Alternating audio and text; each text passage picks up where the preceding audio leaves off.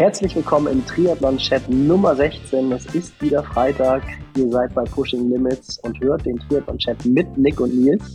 Und wir haben mal wieder einen Gast, auf den Nick, die uns lange und breit gefreut haben. So ist es und ich kann den Vornamen aussprechen, aber den Nachnamen, das musst du jetzt nochmal liefern. Da hast du gut geübt, das hast du im Podcast an sich schon, du hast einfach abgeliefert. Und es wurde von Annett approved, dass du das richtig ausgesprochen hast. Genau, wir hatten Annett Szigeti als Gast, Diplompsychologin, Sportpsychologin, die mit Weltklasse-Athleten zusammenarbeitet, Olympiasieger auf Spur gebracht hat und auf Spur bringt. Wir wollen nicht zu viel vorwegnehmen, ihr müsst unbedingt reinhören. Aber ich muss sagen, das war der Podcast, der mich bisher nachhaltig am meisten bewegt hat oder ja, immer noch bewegt. Ja, wir haben auch nochmal die persönliche Abbiegung von mir zum Project gefunden und die Erkenntnis, dass ich... kommen wir auch später zu. Wir bauen hier jetzt schon ins Intro ganz viele Cliffhanger ein. Aber es war auch eine Folge mit ganz viel persönlichem Interesse von dir und mir an der Sportpsychologie und an Antworten, die wir finden wollten, gemischt mit wir dürfen nicht allgemeine Beispiele vergessen. Also es war irgendwie alles drin und eine ganz wilde, geile Reise durch die Sportpsychologie. So würde ich es jetzt beschreiben. Absolut. Und Annett hat wirklich mit absolut klaren, präzisen, unterhaltsamen Antworten abgeliefert, würde ich sagen. Also ein absolutes Must hier für alle, die Ausdauersport lieben, alle, die Bock haben, ans Limit zu gehen und die irgendwie an diesem Struggle, das, was den Ausdauersport ja ausmacht, Engel links, Teufel rechts, sage ich nur. Das Zitat von den Broten kommt auch wieder vor. Ich glaube, wir haben genug gequatscht, gehen ab in die Werbung, damit wir dann schnell den Podcast starten können. So ist es. Und ab in der Werbung, Nils. Irgendwie ist es so, ich habe früher in der AG1-Werbung natürlich, wie immer unser Partner hier, Athletic Greens, habe ich immer über irgendwie Muskelerholung, Energiestoffwechsel und wie AG1 das unterstützen kann. Aber seitdem ich mit dir den Podcast hier mache, rede ich irgendwie immer nur über geistige Fitness.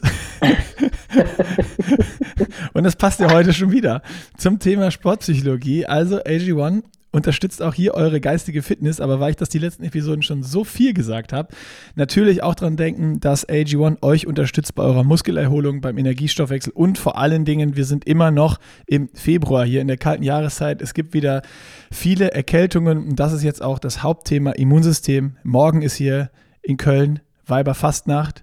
Da geht's wieder ab. Nach Karneval sind alle krank in Köln. Wenn die alle über die Karnevalszeit AG1 nehmen würden, würden wahrscheinlich weniger Krankheitsfälle auftreten.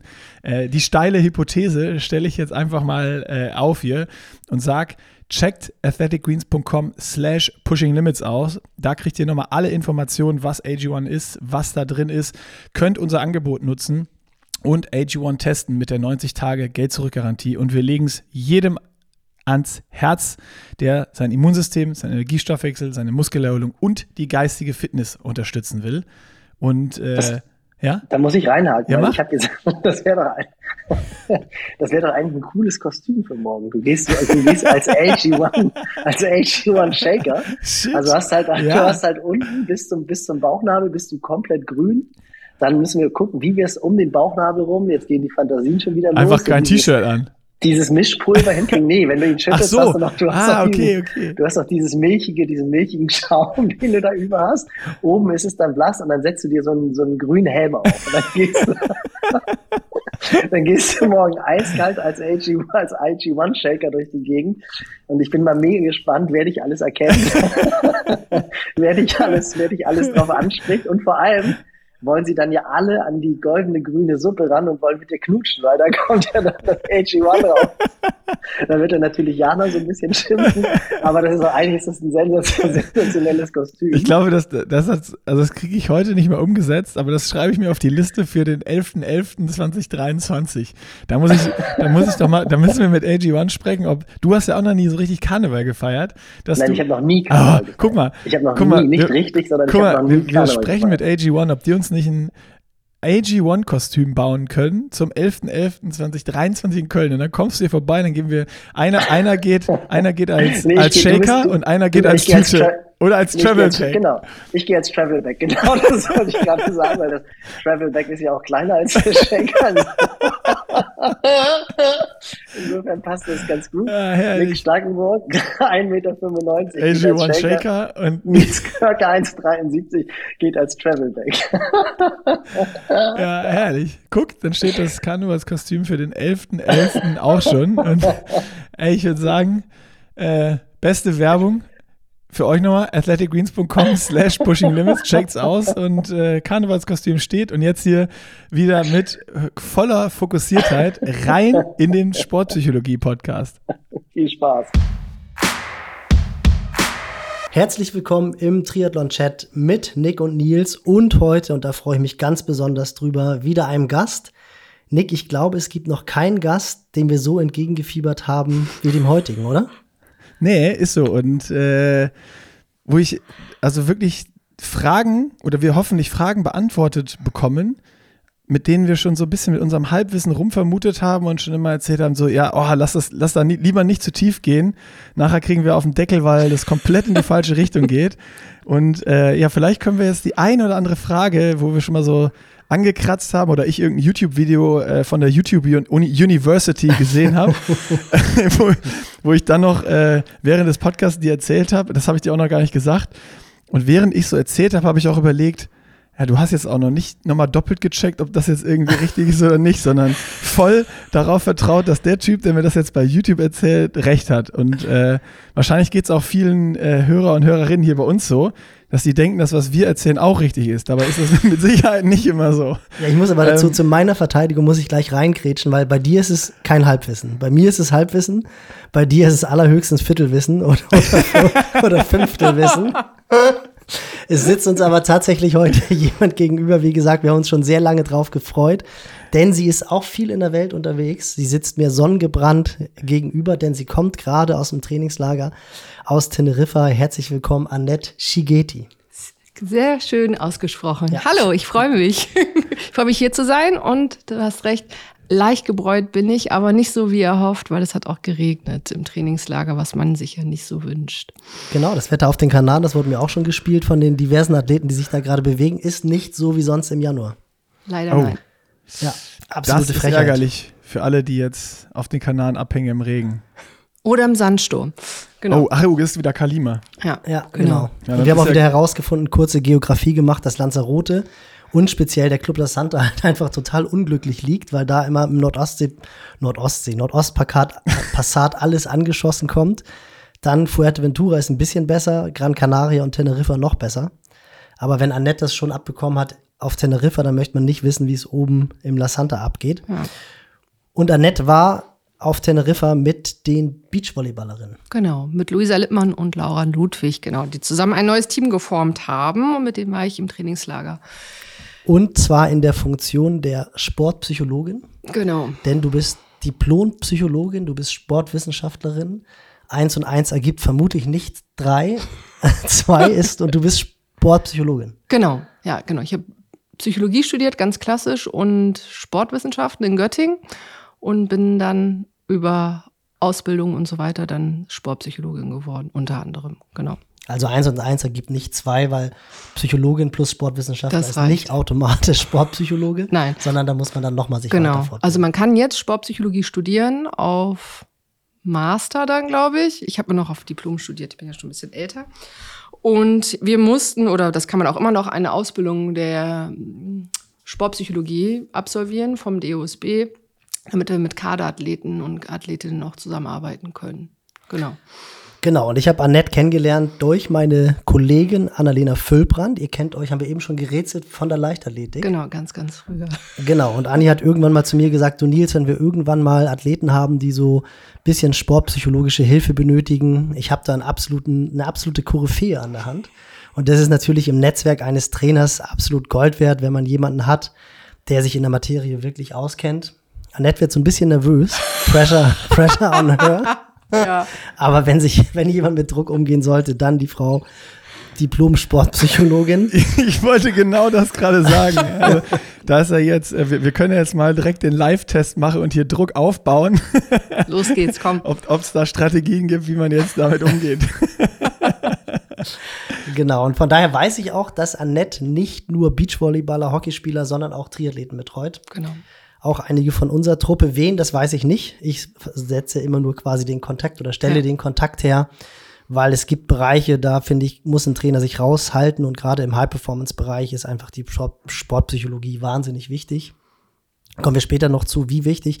Würdest du sagen, gleich mal so als kleines Entree, dass der Großteil der Top-Athleten im High-Performance-Bereich sportpsychologische Hilfe braucht?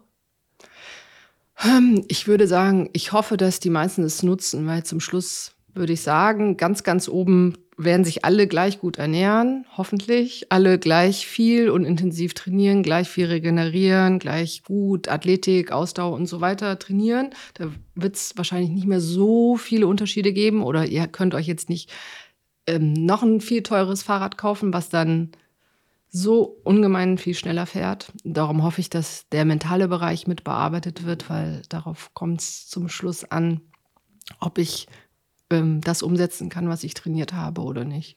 Ja. Nick, was sagst du dazu? Ich glaube, jetzt werden einige Top-Athleten nervös, oder? Ja, also macht absolut Sinn. Und ich glaube, die Frage stellt sich ja auch, oder stellen sich immer sehr viele am Ende auch. Und es ist so ein Feld, was natürlich nicht so greifbar ist wie ein Fahrrad. Ich gehe auf die Bahn oder Windkanal und messe, ob das 1, 2 oder 3 Watt schneller ist. Und Sportpsychologie selbst, wenn du es mal gemacht hast und du hast top performt und ein Rennen super, eins nicht, dann weißt du auch noch nicht, also das ist ja immer diese Frage, wie machst du es messbar? Bringt das jetzt was oder nicht? Aber am Ende sehe ich es ganz genau, wie du sagst. Es ist das Gleiche mit Ernährung, was auch ja jahrelang immer, ich meine, bei Nils war es, glaube ich, auch noch viel weniger auf dem Schirm wie jetzt, wie genau jetzt untersucht ist mittlerweile schon, wie Wettkampfernährung, wie viel Gramm Carbs du nehmen kannst. Es hieß früher, ja, dann nimm so 40 bis 60 Gramm, jetzt irgendwie die Topathleten nehmen 130 bis 140 Gramm pro Stunde auf, wenn der Magen es verträgt.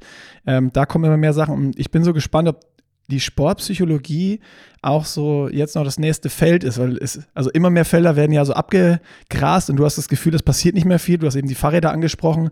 Da hatten wir im letzten Podcast auch dieses schöne Beispiel mit Sam Laidlow, der da von Trek auf Canyon gewechselt ist und irgendwie 4 Tage getestet hat und am Ende 3 Watt rausgeholt worden ist. Wahrscheinlich hätte er die in ein anderes Fahrrad gesteckt, wäre es das Gleiche gewesen. Also da ist irgendwann mal die Fahnenstange erreicht.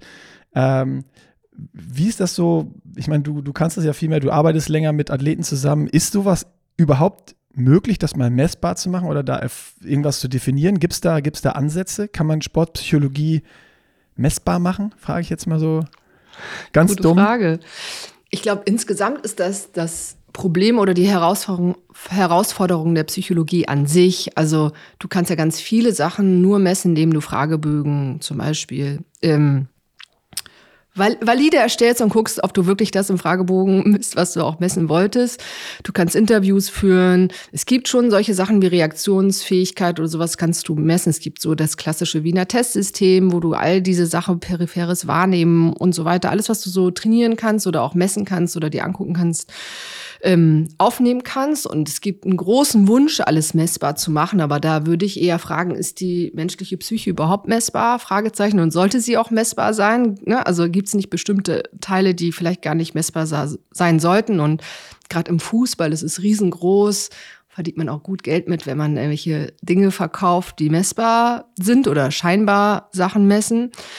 Ich glaube, es geht eher darum, dass die Athleten selber merken, ob das, was sie erarbeiten, ob ihnen das hilft in herausfordernden Situationen oder ob ihnen das hilft, wenn sie es benötigen, und eher erkennen, dass man es nicht als Feuerwehr mal kurz einen Brand löscht als Sportpsychologe, sondern langfristig Sachen aufbaut, um Personen zum Beispiel resilient zu machen oder erlebt, dass sie sich resilient erleben. Ja, darum geht es viel mehr. Das finde ich spannend, weil also ich in meiner Wahrnehmung ist das, glaube ich, so Sportpsychologie schon so viel auch dieses Feuerwehrprinzip, wenn es irgendwo brennt. Ich glaube, ich muss mir mal irgendwie Hilfe holen, weil im Rennen, ich kann mit dem Druck nicht umgehen oder sonst was. Also ist das vielleicht ein Thema, was man, um jetzt nochmal genereller zu bleiben, vielleicht auch schon im Nachwuchsbereich starten sollte, muss? Auf jeden Fall. Also man sollte es auf jeden Fall schon so früh wie möglich starten.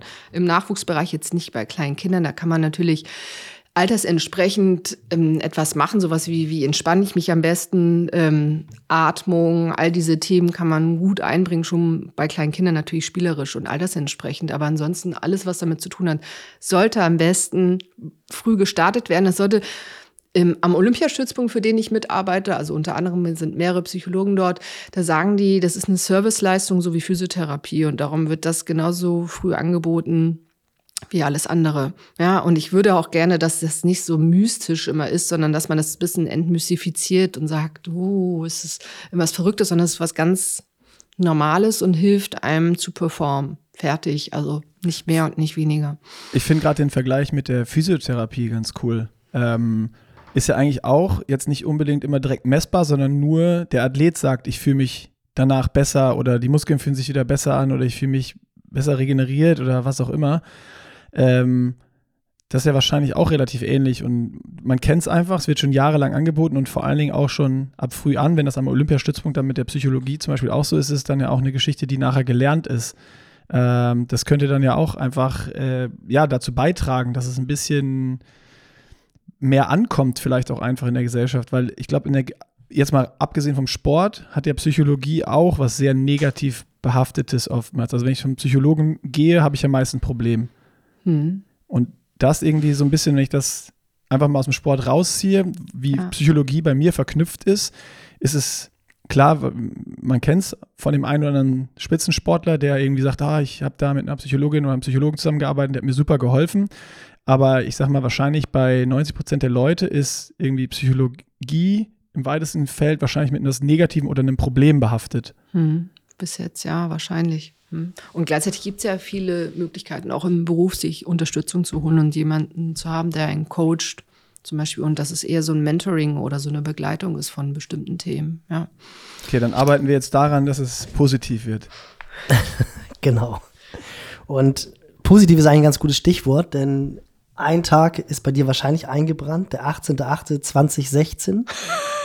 Da grinst die sofort. Was war denn da? Annett ist Olympiasiegerin. Bist du Olympiasiegerin? Ich habe zwei Damen begleitet, die Olympiasiegerin geworden sind. So kann man das sagen. Absolut. Aber ich bin nicht Olympiasiegerin. Ich stand da ja nicht auf dem Feld. Aber du warst die Wochen und Monate vorher extrem involviert. Jahre, siehst du. Also du warst schon beim Prozess dabei. Und vermutlich in dem Moment, ich glaube, als Trainer fühlt man ähnlich, wenn etwas aufgeht, der Plan, fühlt man sich selber schon noch ein bisschen als Olympiasiegerin, oder? Oh, ich glaube, ich habe so lange gebraucht, bis das angekommen ist, wirklich. Also ich hatte so ein Mantra damals, dass das ein Spiel oder ein Turnier ist, wie jedes andere auch, weil wir ja auch am Anfang irgendwie über Druck gesprochen haben. Für mich ist Druck wirklich etwas, was man sich selber macht oder wie viel man annimmt, was von außen kommt. Und mein Mantra war die ganze Zeit, und vielleicht habe ich auch alle schon damit genervt, das ist ein Turnier wie jedes andere auch. Es gibt dort Sand auf dem Boden, ein Netz, Linien, Bälle und zwei Spielerinnen auf der einen und zwei Spielerinnen auf der anderen Seite. Und da dieses Mantra irgendwann bei mir so eingebrannt war, klingelte mein Telefon, leuchtete den ganzen Tag und alle haben angerufen und ich war so ein bisschen, einfach ein Spiel gewonnen. So, das brauchte bei mir sehr lange, ehrlich gesagt. Offensichtlich hast du bei dir verdammt gute Arbeit geleistet und bei den Mädels ja auch, denn das war ganz interessant. Ich habe es schon mal in einem Podcast erzählt. Annett und ich haben uns kennengelernt, also persönlich kennengelernt, nachdem ich schon viel gehört habe, bei diesem Symposium Berufsmusik trifft auf Hochleistungssport. Und da hat Laura Ludwig davon erzählt, wie sie sich im Finale konzentriert hat, dass ihr zusammengearbeitet habt, deswegen darf man das ja sagen, es war öffentlich kommuniziert, dass du zu ihr gesagt hast, sie soll dich darauf konzentrieren, wie der Ball sich anfühlt, weil du herausgefunden hast, dass sie extrem über die Haptik arbeitet und wie der Sand sich unter den Füßen anfühlt. Und das finde ich so unfassbar einfach, also wirklich auf zwei Sachen sich zu konzentrieren, was natürlich in dieser Situation Finale an der Copacabana gegen Brasilien. Du weißt, du kannst hier gerade deinen Kindheitstraum erfüllen. Vermutlich nicht so einfach ist, wie es sich anhört. Bei dir hat es funktioniert, offensichtlich bei Laura und Kira auch. Ja. Also schon brutales Projekt, das aufgegangen ist.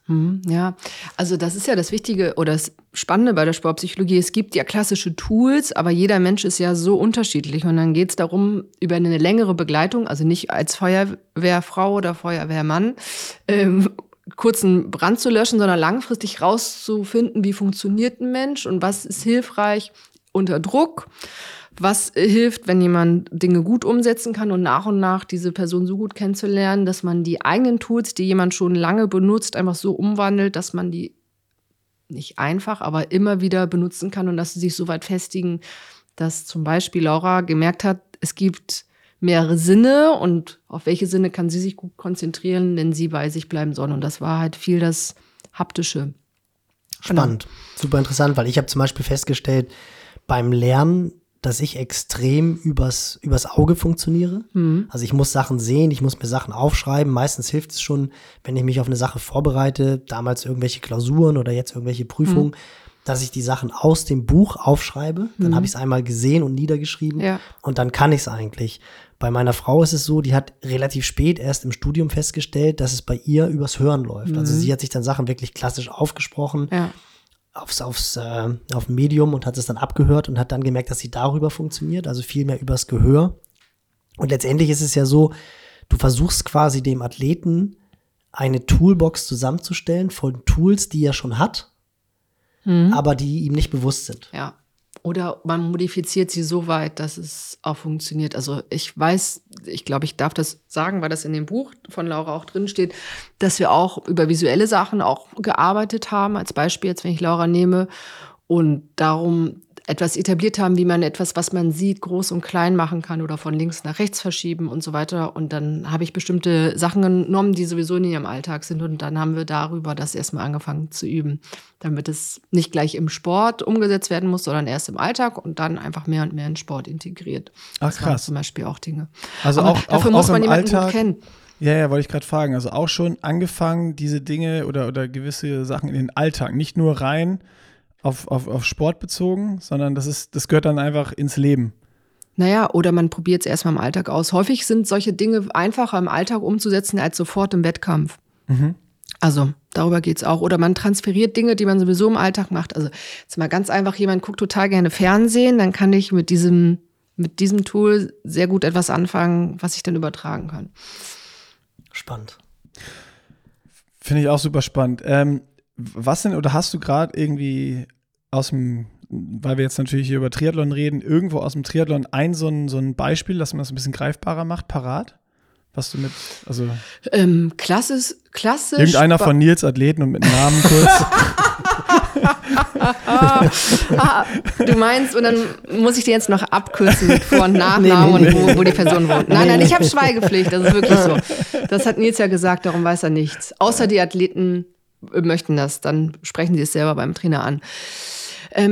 Ganz viel beim Triathlon geht es zum Beispiel um den Start im Wasser und um so eine Sicherheit, beziehungsweise Unsicherheit, das habe ich ganz häufig, so ins Wasser springen und Angst haben, unterzugluggern, nenne ich das jetzt mal, um zu gucken, wie kann ich da Sicherheit, wie kann ich Raum und Platz schaffen, wie kann ich mich selber im Wasser spüren, und zwar selbstwirksam spüren, damit ich diese Angst überwinden kann.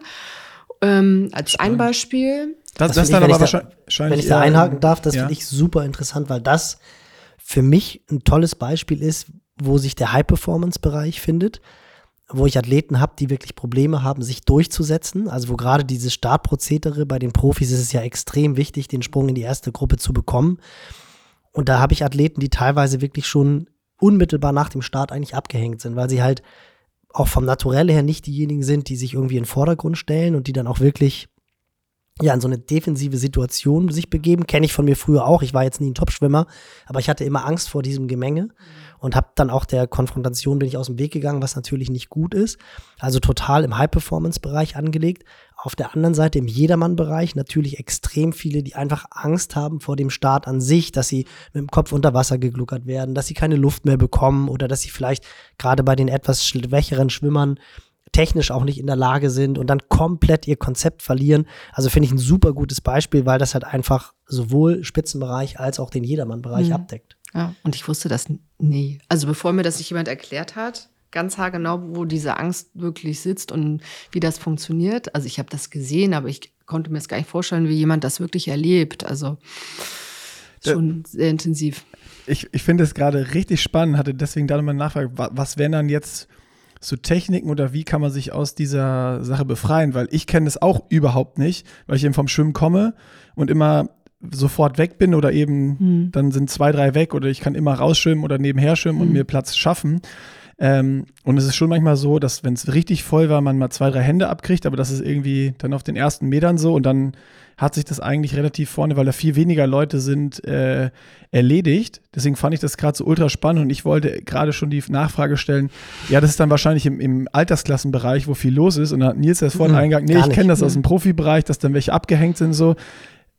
Wirklich von mir noch nie so bedacht oder auf dem Schirm gewesen. Deswegen finde ich es gerade so super interessant. Also was wäre, wenn wir dieses konkrete Beispiel nehmen, so was wären da jetzt für Möglichkeiten, um sich Platz zu schaffen oder dieses Selbstvertrauen drauf zu schaffen? Was kann man da machen? Also grundsätzlich, wenn ich jetzt mal vorgehen würde, also in so einem zeitlichen Strahl geht es zum Beispiel erstmal um die Routine vorm Start. Also was mache ich damit? Wie bereite ich mich vor, wenn ich davon ausgehe, dass die ganze Zeit in meinem Kopf ist, oh Gott, ich habe Angst oder ich möchte mich gar nicht vorne anstellen. Wie kann man eine Routine sich dort erarbeiten? Und das muss man natürlich auch im Training üben. Das geht jetzt nicht nur, dass du es im Wettkampf machst, sondern muss man gucken, wie man das im Training übertragen kann. Und dann muss ich grundsätzlich diese Angst verstehen und zwar verstehen, wovor diese Person wirklich Angst hat, wie realistisch das ist. Also man muss einen Realitätscheck machen, aber auch gucken, wie häufig ist das schon passiert? Ja, also Sachen, vor denen ich Angst habe, können ja auch nur einmal passiert sein, aber die haben sich so tief in meinem Gehirn verankert, dass diese Angst einfach immer wieder so deutlich wird. Und dann muss ich in ruhigen Minuten natürlich nicht direkt am Start darüber sprechen und da arbeiten. Und da gibt's natürlich unterschiedliche Ansätze. Also du kannst über Hypnose damit arbeiten, du kannst viel in den Körper gehen, Körpergefühle. Das heißt zum Beispiel, wenn jemand Angst hat vor Tritten oder Boxen oder was auch immer, wie kann diese Person dahin gehen, dass sie den Rest des Körpers spürt und nicht die Tritte an sich. Du kannst über positive Verstärkung arbeiten, über Gedanken arbeiten, darüber, dass du andere Sachen wahrnimmst, dass du dich mehr auf deine Atmung konzentrierst und so weiter. Aber das sind dann eher schon so individuelle Tools, da musst du gucken, wie die Person funktioniert und was der helfen kann. Aber du musst auf jeden Fall erstmal diese Angst ernst nehmen und nicht sagen, ach, da passiert doch gar nichts oder sowas, das funktioniert nicht. Aber gibt es überhaupt die Möglichkeit, weil das ist ja wirklich ein sehr, sehr gutes, anschauliches Beispiel. Ich merke jetzt als Athlet, ich habe Probleme damit mit der Situation. Gibt es überhaupt die Möglichkeit, das alleine hinzubekommen? Oder würdest du sagen, wenn das wirklich so wird, dass vielleicht die Freude daran weggeht an dem Sport oder als Athlet, ich merke wirklich, boah, das ist hier so ein Ding, dass ich in den ersten 200, 300 Metern des Ironman als Topathlet mein Ergebnis zerstöre? Oder ist da der Weg zum Experten, Expertin einfach unumgänglich? Weil das eben so ein komplexes Thema ist und weil man das ja, das wird mir jetzt gerade in den ersten 15 Minuten bewusst, das muss genauso trainiert werden, wie ich alles Physische trainieren. Also psychologisch muss ich genauso trainieren wie physiologisch. Also ich würde mich jetzt nie so wichtig nehmen, dass ich sagen würde, das kannst du nicht alleine machen. Du musst vielleicht viele Bücher lesen, viel mit anderen Personen drüber reden und vielleicht wird es was, vielleicht auch nichts. Ich habe so ein ganz einfaches Beispiel für mich. Ich finde, das ist ein bisschen wie Tapezieren. Kannst du auch alleine machen. Geil. Das wird nur nicht so schön und geht nicht so schnell. Und ist nicht so langwierig, weil die Tapete dir sonst vielleicht demnächst wieder entgegenkommt, ja. Schön. Wie wenn du es mit einem Experten machst. Und das bin ja nicht nur ich, sondern es sind in verschiedenen Bereichen auch andere Personen. Das ist für die Ernährung genau das Gleiche, ja. Und du kannst das machen du kannst den Schritt gehen und gucken, ob du jemanden findest, der dir hilft. Und du kannst es bestimmt auch vielleicht alleine hinbekommen, weiß ich aber nicht.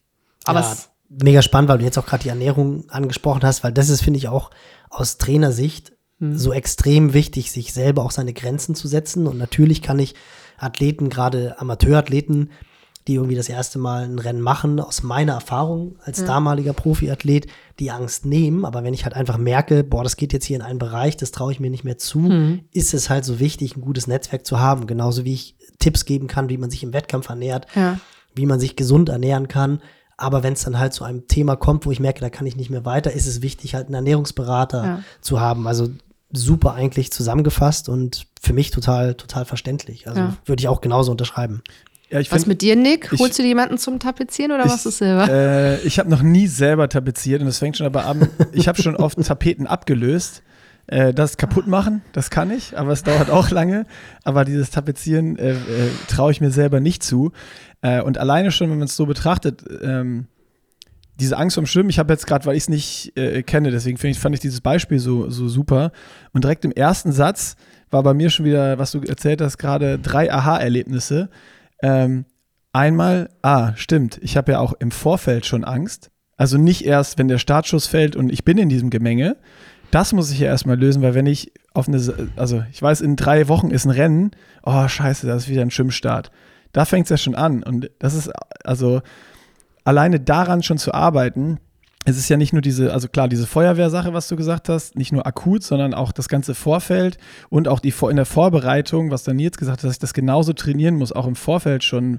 Wie bereite ich mich mental auf ein Rennen vor? Was passiert da? Ich gehe es durch, dass ich dann schon Ansätze habe, da ist wieder ein Schwimmstart, brauche ich keine Panik für haben, ja. Oder was, wenn ich Panik habe, was kann ich machen, um dem entgegenzuwirken, dass ich Strategien habe, genauso wie du Strategien hast, wenn du im Rennen deine Ernährung verlierst, dass du ein Backup auf der Strecke hast oder weißt, auf der Strecke gibt's statt Morten gibt's Powerbar, die habe ich im Training auch getestet und die vertrage ich auch und zack, weißt du, dann komme ich auch durchs Rennen. Ja. Und da ist so, ich habe mich ein bisschen mit dem Thema auseinandergesetzt, aber auch viel, viel, viel zu wenig. Und ich könnte jetzt schon wieder 10 verschiedene Beispiele bringen, letztes Jahr, wo wir im Project waren und versucht haben, das Profileben zu leben, wo ich ganz viele Stellen hatte, wo ich dann das Training nicht durchziehen konnte, keinen Bock hatte, irgendwie dann auch Schiss hatte, jetzt wird das ganze Ding nichts. Also wo auch es absolut Sinn gemacht hätte, da überhaupt mal mit wem drüber zu sprechen, um zu reflektieren und dann im Optimalfall noch mit einem Psychologen oder Psychologin zu sprechen. Sehr erhellend, jetzt schon in den ersten Minuten, wie vielschichtig und wie weit das eigentlich geht. Also das ist nicht nur der Ansatz ist, okay, wir arbeiten jetzt daran, wenn der Schwimmstart ist und du kriegst Angst, was kannst du tun? So, das ist ja diese Feuerwehrmethode dann wahrscheinlich und das, die wirkliche Arbeit, wenn ich es jetzt richtig verstanden habe, ist aber eigentlich das, was davor passiert. Also das dran arbeiten und natürlich hast du schon im Vorfeld Angst, auch wenn es bewusst oder unterbewusst ist, aber es ist im Kopf. Ja. Ja, und es war ja bei dir auch so, dass es ganz klar war, das Thema ist endlich. Also Nick und Bocky, die haben sich letztes Jahr vorgenommen, dass sie 1 Jahr lang als Profiathlet leben. Und Bocky war ein ehemaliger Profiathlet.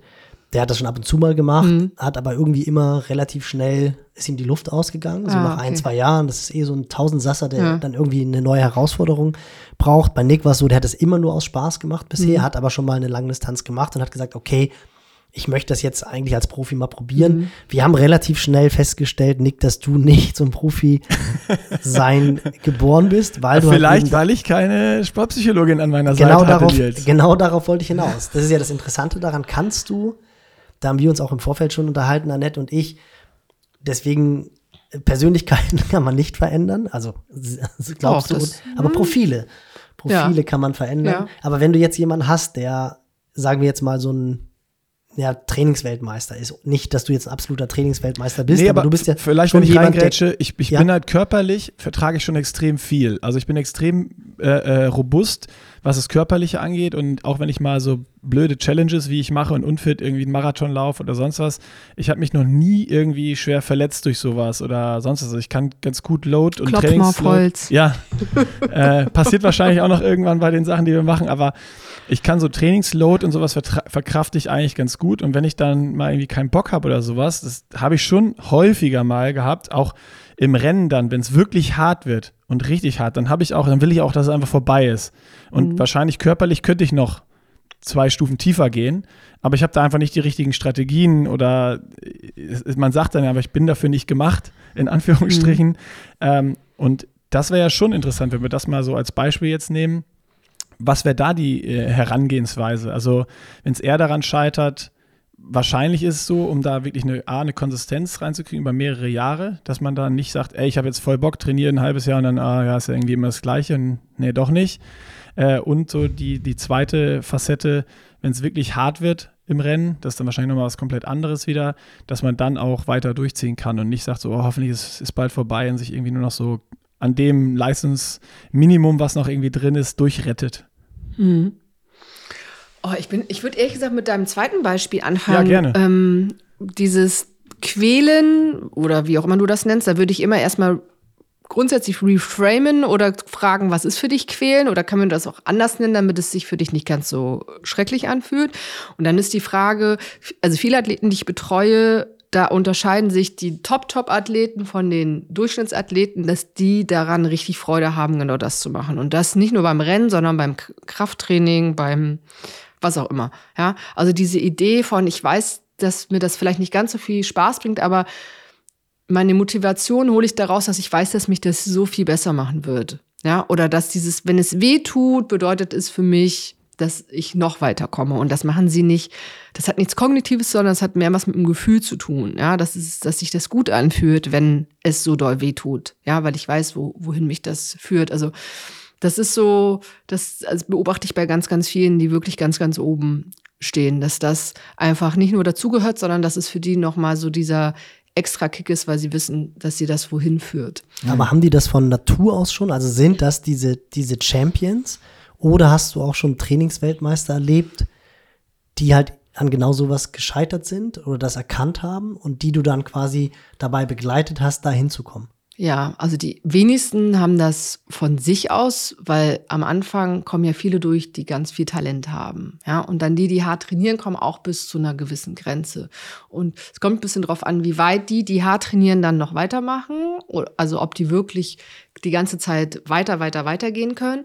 Aber eigentlich musst du es häufig den Talenten beibringen, dass das genauso passiert, dass es weh tut, dass es anstrengend ist, dass es ganz viele Tage gibt, wo sie gar keine Lust haben, morgens aufzustehen. Und genau dann gehört es dazu, aufzustehen und das zu machen. Und da würde ich eher davon, vielleicht nicht von Persönlichkeit sprechen, sondern von so einer Motivstruktur. Also was treibt diese Menschen in ihrem Leben an? Und wenn es nicht Leistung ist, und zwar mit höchstem Ausschlag an Motiv, Leistung ist so das Allerwichtigste, dann haben die keinen inneren Antreiber, der sie dazu führt, das umsetzen zu wollen. Dann machen sie es, weil sie Spaß haben oder weil sie Kontakte haben mit anderen. Das ist ja völlig in Ordnung. Aber dann haben sie dieses Leistungsmotiv vielleicht nicht ganz so doll ausgeprägt. Also muss in letzter Konsequenz der Beste die Beste sein wollen.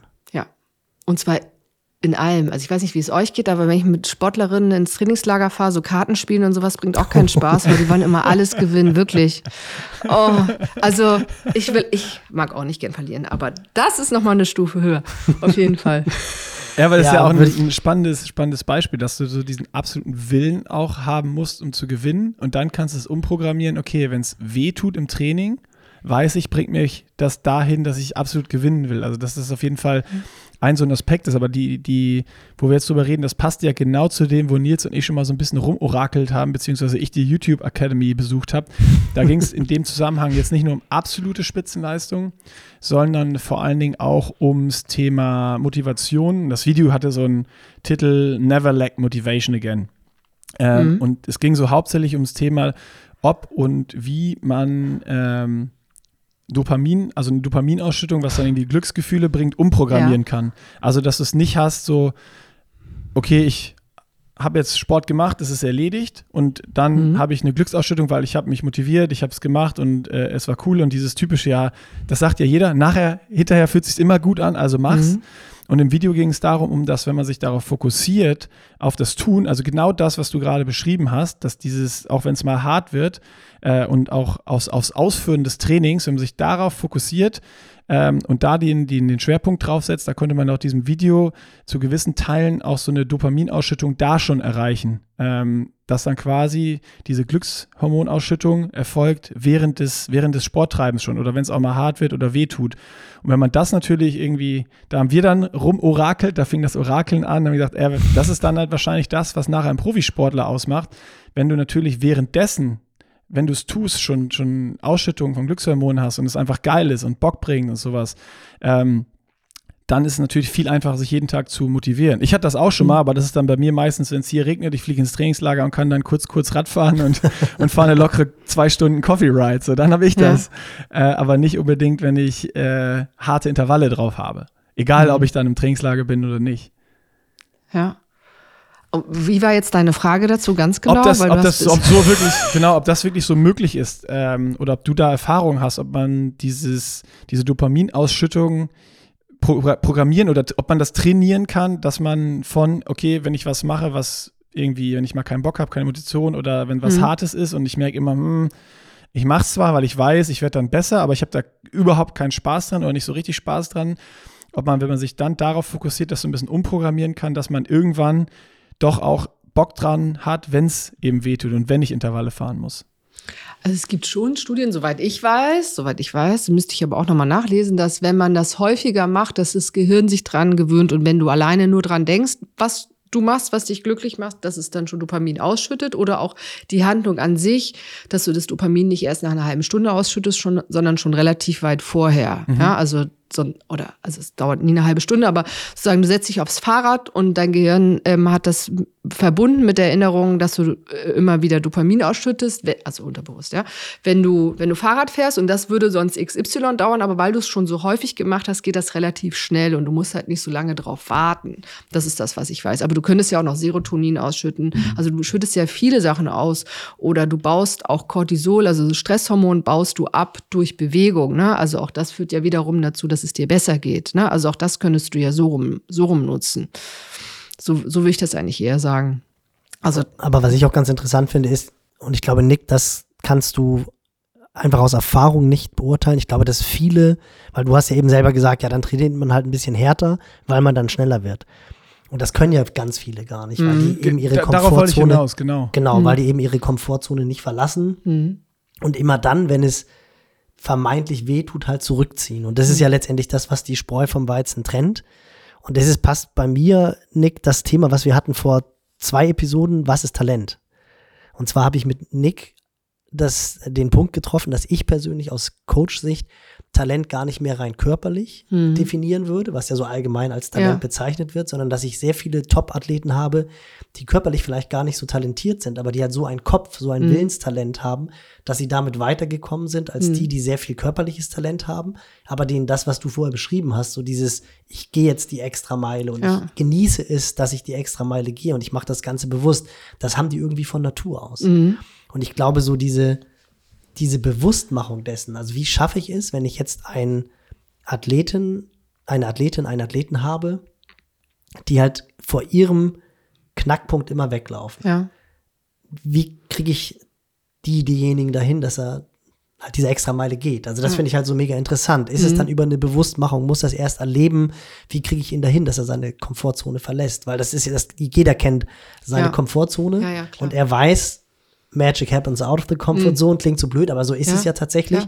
Ich muss raus, um mich irgendwie zu verbessern, um dahin zu kommen, wo ich gerne hin möchte.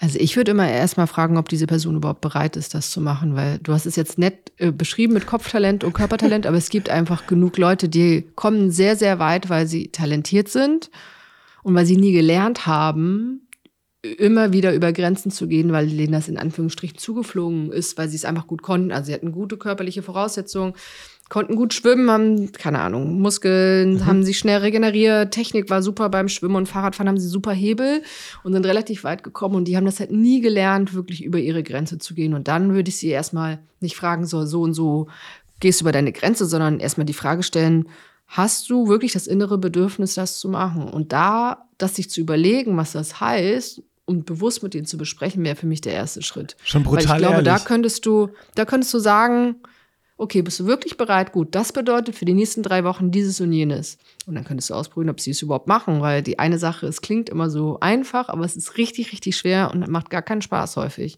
Und ob sie das akzeptieren wollen, Sachen zu machen, die denen überhaupt gar keine Freude machen werden, wahrscheinlich. Aber da musst du gucken, dass du hinkommst. Und wenn sie das ehrlich beantworten können, dann würde ich es ausprobieren und dann wirst du gucken, wer es wirklich macht und wer es nicht macht und nur sagt, dass er es macht. Und dann kannst du mit denen, die es wirklich machen, weiterarbeiten. Aber das wäre für mich der erste Schritt. Wie lange dauert das, bis die Sachen, die dir am Anfang keinen Spaß machen, Spaß machen? Wenn kannst du sagen, aber du musst es ja so erstmal mit Ja beantworten. Das finde ich jetzt. Also die Frage ist ja, was mich gerade wieder beeindruckt, ist auch so diese brutale Ehrlichkeit. Und auch, jetzt überleg mal, du bist der Athlet, Nils, und du hast jetzt einen, wo du das merkst, du rufst ihn jetzt morgen an und sagst so, ja, sag doch jetzt mal ganz ehrlich, hast du da überhaupt Bock drauf? Kannst du das überhaupt vorstellen? Ja oder nein? Und wenn er sagt nein, ja, dann sagst du, ja, okay, dann machen wir halt Training auf einem etwas anderen Niveau, aber jetzt so Profisport oder absolut Weltklasse ist halt für dich nichts. Zack, bumm, Deckel zu. Ja. So, das ist ja. Und man muss denen auch klar sagen, was das alles bedeutet. Also das bedeutet, du trainierst am 24. Dezember noch bis mittags. dann darfst du vielleicht nach Hause fahren und dann am 25. machst du einen Lauf oder Schwimmeinheit alleine und dann bis am 26. stehst du da wieder vor der Tür und abends Silvester darfst du vielleicht, keine Ahnung, einen Sekt trinken, wenn ich ganz freundlich bin, und ansonsten gehst du jeden Tag um 10 ins Bett und stehst um 6 wieder auf. Also, und das machst du 365 Tage und so weiter. Das musst du dir ja alles mal wirklich vor Augen führen und dann machst du... Arbeitest du da viel mit so Bildern? Ja. Aber das ist auch so ein Punkt, Nick, was ich mir persönlich nicht anmaßen würde, weil das ist ja nicht mein Home-Turf. Ja. Weißt du, das ist so, und ich habe ja selber, witzigerweise kennt Annett auch den Sportpsychologen, mit dem ich damals zusammengearbeitet habe, zu meiner Profizeit. Und wir haben zum Beispiel, das fand ich sehr, sehr gut, so über Skalen gearbeitet. 1 bis 10. Und dann wurde ich immer gefragt, ja, wo siehst du dich bei deiner Schwimmperformance? Und dann habe ich beispielsweise gesagt, ja, bei einer 3. Und dann, das ist ja nicht besonders gut, da hast du ja noch richtig viel Luft nach oben, 10 ist halt ganz weit oben. Was kannst du denn machen, um besser zu werden? Was musst du machen, um bei einer 4 zu sein oder bei einer 5 zu sein? Und dann bist du natürlich irgendwann relativ schnell dabei, ja, ich muss nicht 3-mal pro Woche oder 4-mal pro Woche ins Wasser, sondern ich muss 6-mal pro Woche ins Wasser. Und ich darf nicht nach 3 Kilometern rausgehen, sondern ich muss die 5 Kilometer, die auf dem Plan stehen, durchziehen. Und dann merkst du relativ schnell, bist du wirklich bereit dazu oder nicht, weil du halt einfach, das wird ja messbar. Ja. Und das finde ich total interessant. Das ist aber ein Bereich, Nick, den würde ich mir nicht anmaßen, weil das ist halt dieses Halbwissen, was ich habe. Natürlich könnte ich das jetzt auch sagen, oder ich habe damals bei Toni Hasl, habe ich glaube ich schon mal erzählt, würde mich auch interessieren, Annett, was du dazu sagst. Wir haben vorm Training immer 3 Dinge aufgeschrieben, die wir in dem Training besonders gut machen wollen, auf die wir uns konzentrieren wollen. Das kann Technik sein, das kann auf die Ernährung achten, das kann sein, die ganze Zeit positiv konzentriert zu sein. Dann nach dem Training 3 Sachen aufschreiben, die ich gut gemacht habe, und 3 Sachen, die ich im nächsten Training besser machen will. Was halt diesen riesen Vorteil hatte, dass ich mich mit der Einheit schon auseinandergesetzt habe vorher, dass ich natürlich konzentrierter gearbeitet habe und danach auch nochmal die Einheit anders wahrgenommen habe. Ist das eine gute Sache oder ist das zu zeitaufwendig? Weil ich muss ja, als Triathlet trainierst du sehr, sehr viel, nochmal pro Trainingseinheit, ich sag jetzt mal, 15 bis 20 Minuten mehr aufwenden, um diese Vorbereitung und Nachbereitung zu machen? Oder würdest du sagen, das ist so ein Tool, was du eigentlich total gut findest, weil es ja einfach ist und für jeden durchführbar ist? Also grundsätzlich finde ich das ein super Tool. Ich weiß auch gar nicht, ob es immer so lange dauert. Wichtig ist, dass es sich nicht irgendwie abnutzt, dass du irgendwann mal nur alle das Gleiche sagst, weil du keine Lust hast, dich damit auseinanderzusetzen. Also entweder machst du es richtig oder du lässt es halt sein. Oder ich habe sowas auch schon mal gehört und dann haben die einfach das gesagt, was in der Trainingsgruppe auch gesagt wurde, und sie sich nicht selber damit auseinandersetzen müssen. Ne? Also es gibt da wirklich echt smarte Sachen. Dann würde ich es machen. Für mich ist eine Vor- und Nachbereitung, gehört für mich immer zum Training dazu. Das finde ich eigentlich selbstverständlich. Im Top-Bereich auf jeden Fall. Und wie ich das mache, das muss ja mit dem Trainer zusammen besprochen werden. Aber wo stehe ich? Keine Ahnung, im Februar, was bedeutet das für meine Vorbereitung und worauf möchte ich mich konzentrieren? Und wie gut habe ich das geschafft? Und was nehme ich mit aus dem Training als Beispiel und was möchte ich nächstes Mal noch verbessern? Dauert 5 bis 10 Minuten. Gehört für mich immer dazu. Ich glaube, jetzt werden auch wieder extrem viele am Kopf kratzen. Ja, aber sonst trainierst du doch nur, um zu trainieren und damit du deinen Trainingsplan abhaken kannst. Das macht für mich gar keinen Sinn. So war es bei mir. Also das ist ja, ich ärgere mich gerade, dass wir diese Folge nicht letztes Jahr um diese Zeit oder noch früher aufgenommen, bevor wir mit diesem Project angefangen haben, weil es ist ja genau dieses Thema immer, dass du denkst, also habe ich ja gesagt, ich habe halt auch diesen Feuerlöscher im Kopf und gesagt so, ja, ich habe ja keine Probleme. Ne? Aber alleine schon, es gibt ganz viele Fragen, was du eben schon gesagt hast, dass du so dieses komplett Bildliche sich vorstellen. Ja, dann darfst du das und das und das nur, hätte ich schon alles mit beantwortet, dann will ich es nicht. Dann musst du dich extrem quälen, dann hast du das. Also das sind diese ganz einfachen Fragen, wo du jetzt schon 2, 3 Stück von gestellt hast, die hätte ich schon alle mit Nein beantwortet, vor, während und nach diesem Project. Ja. Daher finde ich das gerade so super interessant. A, interessiert mich jetzt, wie beantworten das viele Profis für sich? So, da kann ich jetzt nicht reingucken. Das heißt, ich kann ja nur für mich das überlegen oder Nils kann nochmal erzählen. Aber ich finde diesen Ansatz super. Und dann wäre ja zum Beispiel, hättest du mir die Frage gestellt, hättest es mir klar aufgezeichnet, was brauche ich dafür, um irgendwie meine beste Leistung zu bringen und wirklich ein wirklicher Profi zu sein. Und ich hätte dann gesagt so, ich glaube, das wäre mir oder ist mir zu krass. Und dann gibt es ja eigentlich nur die Überlegung, ja, okay, dann bist du halt kein richtiger Profi, das, oder du holst nicht das Maximum raus, was du rausholen könntest, das steht mal einfach fest und dann kann man ja überlegen, okay, was ist dann jetzt das Ziel? Ich habe trotzdem Bock, Triathlon zu machen, ich will in Rot meine beste Leistung erreichen und wie komme ich jetzt dahin? Also ich habe keinen Bock, jetzt der absolute Weltklasse-Spitzenprofi zu sein, ich habe aber trotzdem Bock, aus trotzdem meinen Möglichkeiten, die ich habe, ohne dieses Top-End rauszuholen, das Beste zu machen. Was macht man dann? Und das wäre ja dann wahrscheinlich auch wieder ein Gespräch gewesen zwischen Trainer oder vielleicht auch ein Dreiergespräch mit Trainer, Psychologin und Athlet. Das finde ich gerade so spannend, weil für mich ist wäre das schon so, ja, bin ich Profi oder nicht? Und das ging ja auch ganz viel in Podcast-Episoden zwischen Bocki und mir darum, fühlen wir uns als richtiger Profi, ja oder nein? Und das habe ich auch schon immer, ich habe mich immer dagegen gewehrt, auch gegen diese Profilizenz. Bocki hat dann irgendwann gesagt, ja komm, wir machen es wenn dann richtig und holen uns eine Profilizenz, wo ich auch immer dachte, ja, oder ich gucke halt als Altersklassenathlet, wie gut ich dann werde, weil ich das bei mir im Kopf, und das bestätigt ja nur genau die Themen, mich da selber nie gesehen habe. Das finde ich super spannend gerade. Und das ist so ehrlich und ich finde, man kann sich dann so tolle, realistische Ziele setzen, an denen man dann wächst und über die man sich dann wirklich freut, wenn man sie erreicht und nicht immer wieder denken, oh Gott, ich hätte ja eigentlich viel besser. Nee, du hast das maximal aus deiner Situation, aus dem, was du möchtest, rausgeholt. Ist doch fantastisch. Also finde ich auch so eine Lebenserfüllung dann eher, als irgendwie irgendwas hinterherzulaufen, was man gar nicht machen möchte. Das ist ja auch Lebenszeitverschwendung. Und das ist natürlich... Naja, es ist also aus Trainersicht, finde ich gerade auch sehr interessant, weil du hast jetzt die Beispiele angebracht, ja, man trainiert dann auch Heiligabend und man trainiert dann auch am 1.1. wieder und verzichtet dann auf Alkohol und sowas. Alles das machen ja die Athleten schon, aber jeder Athlet hat so seine Sachen, die er nicht gerne macht. Also das ist dann irgendwie das Thema Ernährung, womit er sich nicht gerne auseinandersetzt, wo er aber absolut weiß, das ist ein Treiber, der mich in meiner absoluten Topleistung behindert. Es ist Physiotherapie. Nee, das kostet vielleicht Geld oder ich habe auch jetzt keinen Bock darauf, diese physische Vorbereitung des Trainings oder Psyche, da brauchen wir, ich meine, da sind wir jetzt gerade bei dir. Ich glaube, es ist immer noch im Triathlonsport wirklich, ich glaube, die Minderheit der Profiathleten arbeitet mit Sportpsychologen. Es wird auch immer noch viel zu wenig darüber geredet oder jeder, der mit einem Sportpsychologen redet oder arbeitet, mag es gar nicht so richtig sagen, weil es wird ja als vermeintliche Schwäche dargelegt. Also ich glaube, das Training, das machen im Triathlonsport alle gerne. Aber das, was halt die individuelle Extrameile ist. Und da ist mir jetzt auch gerade wirklich so ein bisschen die Schuppen runtergefallen, weil das bei jedem der Profiathleten, die ich betreue, oder auch Amateurathleten, die ich betreue, fallen mir da ein, zwei Sachen ein, die ich vermutlich einfach mal damit konfrontieren muss, ob sie bereit sind, diese Sachen zu machen oder nicht. Also und das mach einen Strich drunter und sag, Profisport hat ganz viel mit Ehrlichkeit zu sich selbst zu tun.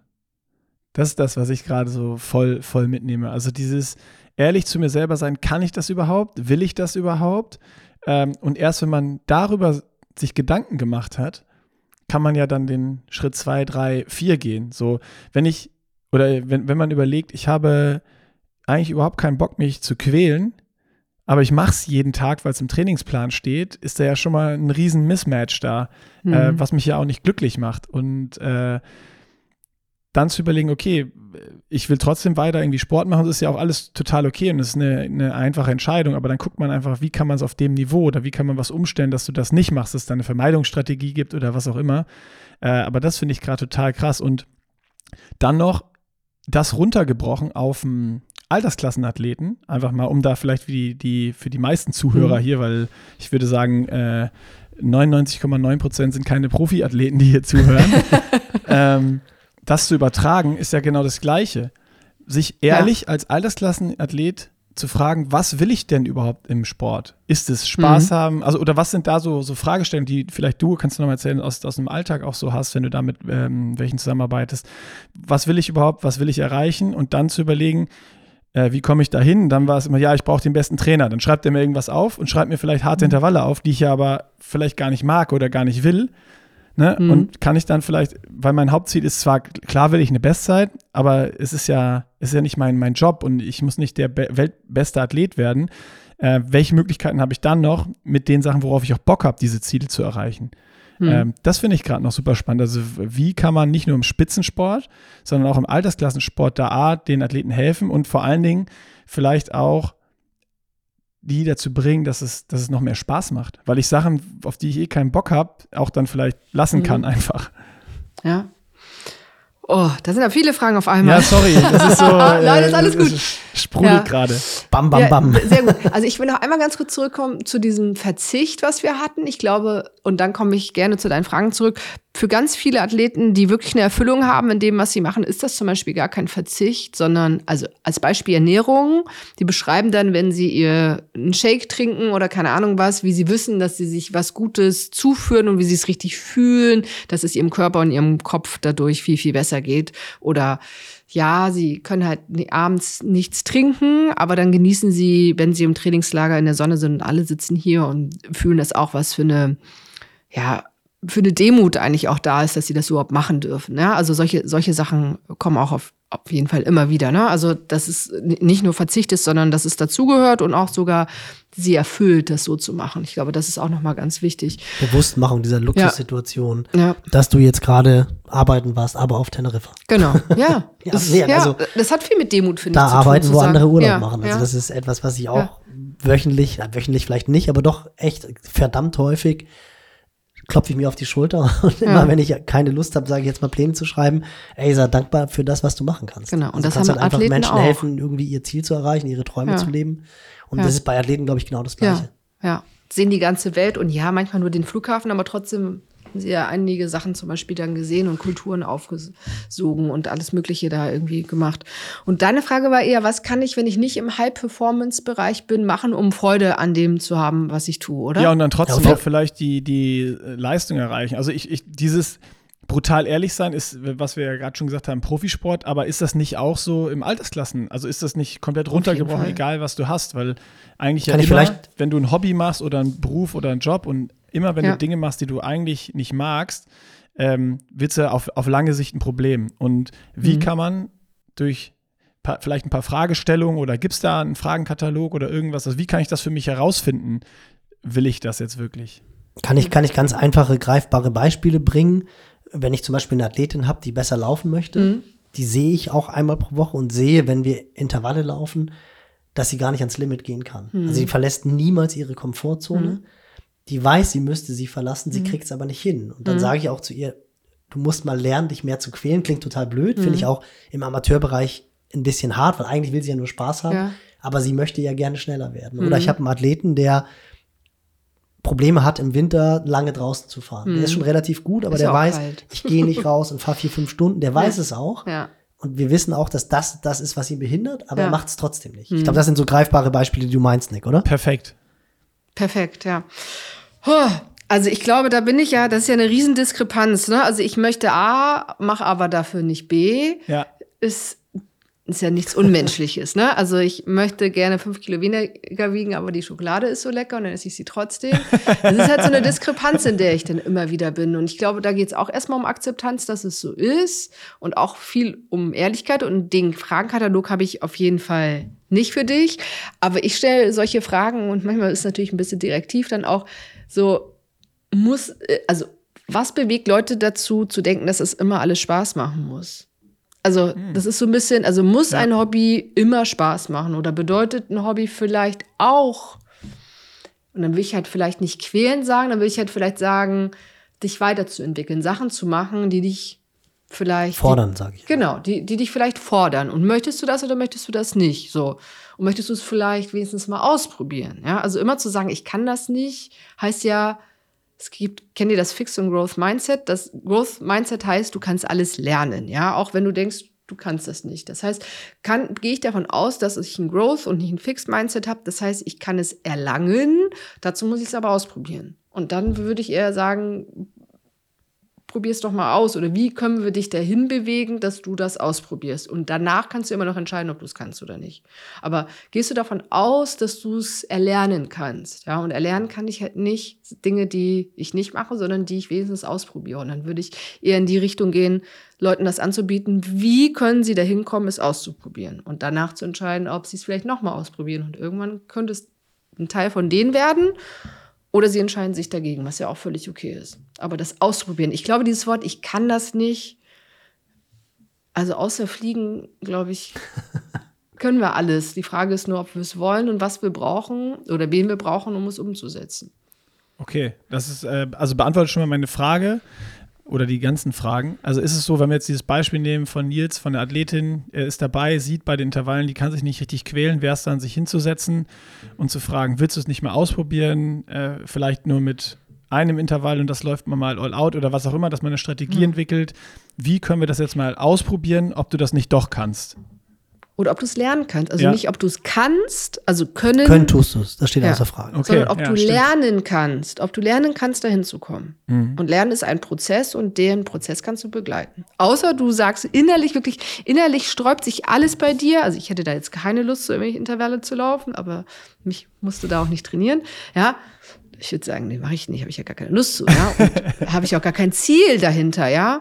Oder wenn du es nicht machst, dann und auch nicht denkst, dass du es vielleicht lernen kannst, dann müssen wir uns damit beschäftigen, dass du so und so läufst. Ist ja auch okay. Finde ich aber super spannend, dass du das sagst, Annett, weil auch das wäre ja lernbar. Du hast es ja noch nicht gemacht. Du hast natürlich noch keine Motivation, Intervalle zu laufen. Also finde ich ganz. Ich habe es schon gemacht. Halt. Du kommst ja von der Leichtathletin. Aber darum habe ich ja keine Lust mehr. Stimmt, Annett ist ja Leichtathletin, eigentlich gebürtige Leichtathletin. Mist. Weil ich wollte gerade das Beispiel bringen, was ich jetzt nämlich lustigerweise am Wochenende hatte. Ja. Eine Freundin von einem von mir betreuten Athleten, die eigentlich vom Beachvolleyball kommt. Ja. Die wird diese Folge hier auch sehr aufmerksam hören. Also sie ist großer Lippmann-Ludwig-Fan und bangt dem Ganzen schon entgegen. Und sie hat erzählt, dass sie jetzt ein bisschen auch aufgrund ihres Freundes angefangen hat mit Triathlon-Training. Wirklich so absolut just for fun, 3-4 Mal pro Woche. Und die innerhalb von, ich würde sagen, 3 Monaten auf einmal merkt, wie gut ihr das tut. Und die sagt, sie ist jetzt eigentlich schon süchtig. Also sie hat vorher wirklich nur Beachvolleyball, nur Spaß gehabt und hat jetzt so diese scheinbar langweiligen Ausdauersportarten angefangen.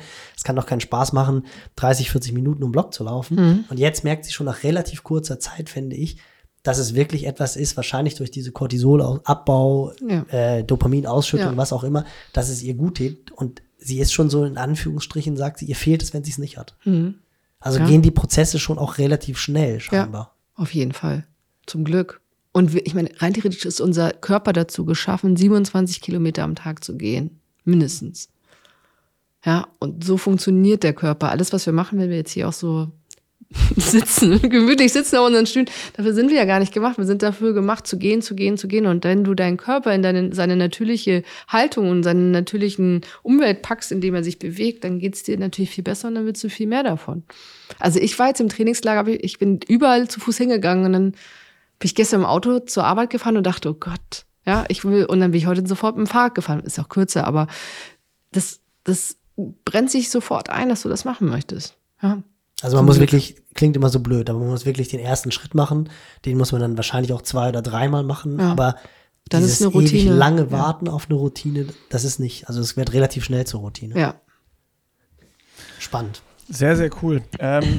Hast du noch so ein, weil ich das eben super genial fand, ganz am Anfang mit dem Schwimmen, gibt es noch so ein typisches Beispiel wie das Schwimmen? Irgendwie, was dir spontan einfällt im Triathlon? Da sind wir auch dann. Ja, das Laufen oder auch das Fahrradfahren zum Schluss, da gibt es ganz häufig diese Idee von, oh, es ist jetzt anstrengend und ich muss ja noch so und so lange und dann gibt es wie so, weiß gar nicht, welche Triathletin das war. Das war, glaube ich, eine englische Triathletin. Die hat mal von Teufel und Engel gesprochen, die sich dann so unterhalten und so berichten das ganz viele Triathleten. So, ich kann nicht mehr, ich würde dich gerne aufhören, es tut jetzt so weh. Nein, ich möchte es ja doch beenden. Und es ist wirklich wie so ein Kampf oder mindestens ein Dialog, der in dem Kopf die ganze Zeit stattfindet, warum ich jetzt eigentlich auch aufhören könnte und warum ich auch weitermachen könnte. Und das ist halt super anstrengend, wenn dieser Dialog lange im Kopf oder immer wiederkehrend ist. Das ist sehr, sehr zermürbend. Ne? Auf der einen Seite kann man es kontrollieren, auf der anderen Seite ist es halt wirklich zermürbend, wenn man sich damit die ganze Zeit beschäftigt, dass man überlegt, ob man eigentlich weiterläuft oder weiterfährt oder nicht. Wieder ein bisschen bei Fettes Brot, Engel links, Teufel rechts. Das ist schon wieder, wir können sie immer wieder anbringen.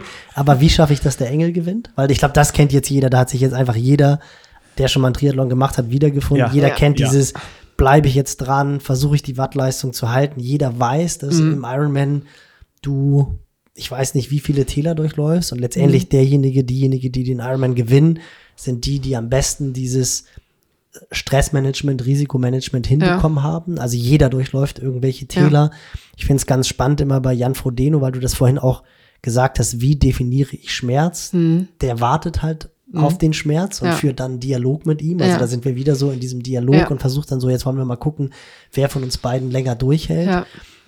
Ich persönlich habe das versucht, das immer den Athleten so mitzugeben, in dem Moment, wo sie merken, das, was nicht funktioniert, dass sie dann so eine Checkliste im Körper durchgehen, dass sie sich konzentrieren sollen. Habe ich gerade genug Kohlenhydrate zu mir genommen? Habe ich genug getrunken? Ist mein Laufstil gerade locker oder sitze ich gerade entspannt auf dem Rad? Ja. Also so Punkt. Und damit passiert es oft, dass sie sich ablenken von der unangenehmen Situation gerade und wieder zurück in den Rhythmus kommen. Ja. Was würdest du da so für Tools vorschlagen? Es gibt ja Unterschiede. Also ich finde das gut mit Jan Frodeno, dass er drauf wartet und dass man auch wirklich drauf wartet, weil man weiß, es kommt sowieso. Oder wenn es da ist, dann wirklich die Tür aufmacht und wie so ein Ungebeten im Hausgast sagt, hier kannst du dich hinsetzen, hab schon alles vorbereitet, da sind Kekse, gedanklich und ein Kaffee und jetzt, du kommst ja sowieso. Ja, also nicht dieses, oh Gott, wann kommt er, sondern zu sagen so, kommt sowieso, klopft an die Tür, also kann ich den auch reinlassen und ich kenne das. Und das muss man im Training auch umsetzen. Es geht nicht nur im Wettkampf, also diese Idee. Dann geht's auch in diese Richtung... Entschuldige, dass ich da einhake, weil das ist ein ganz wichtiger Punkt für alle, die jetzt auch zuhören.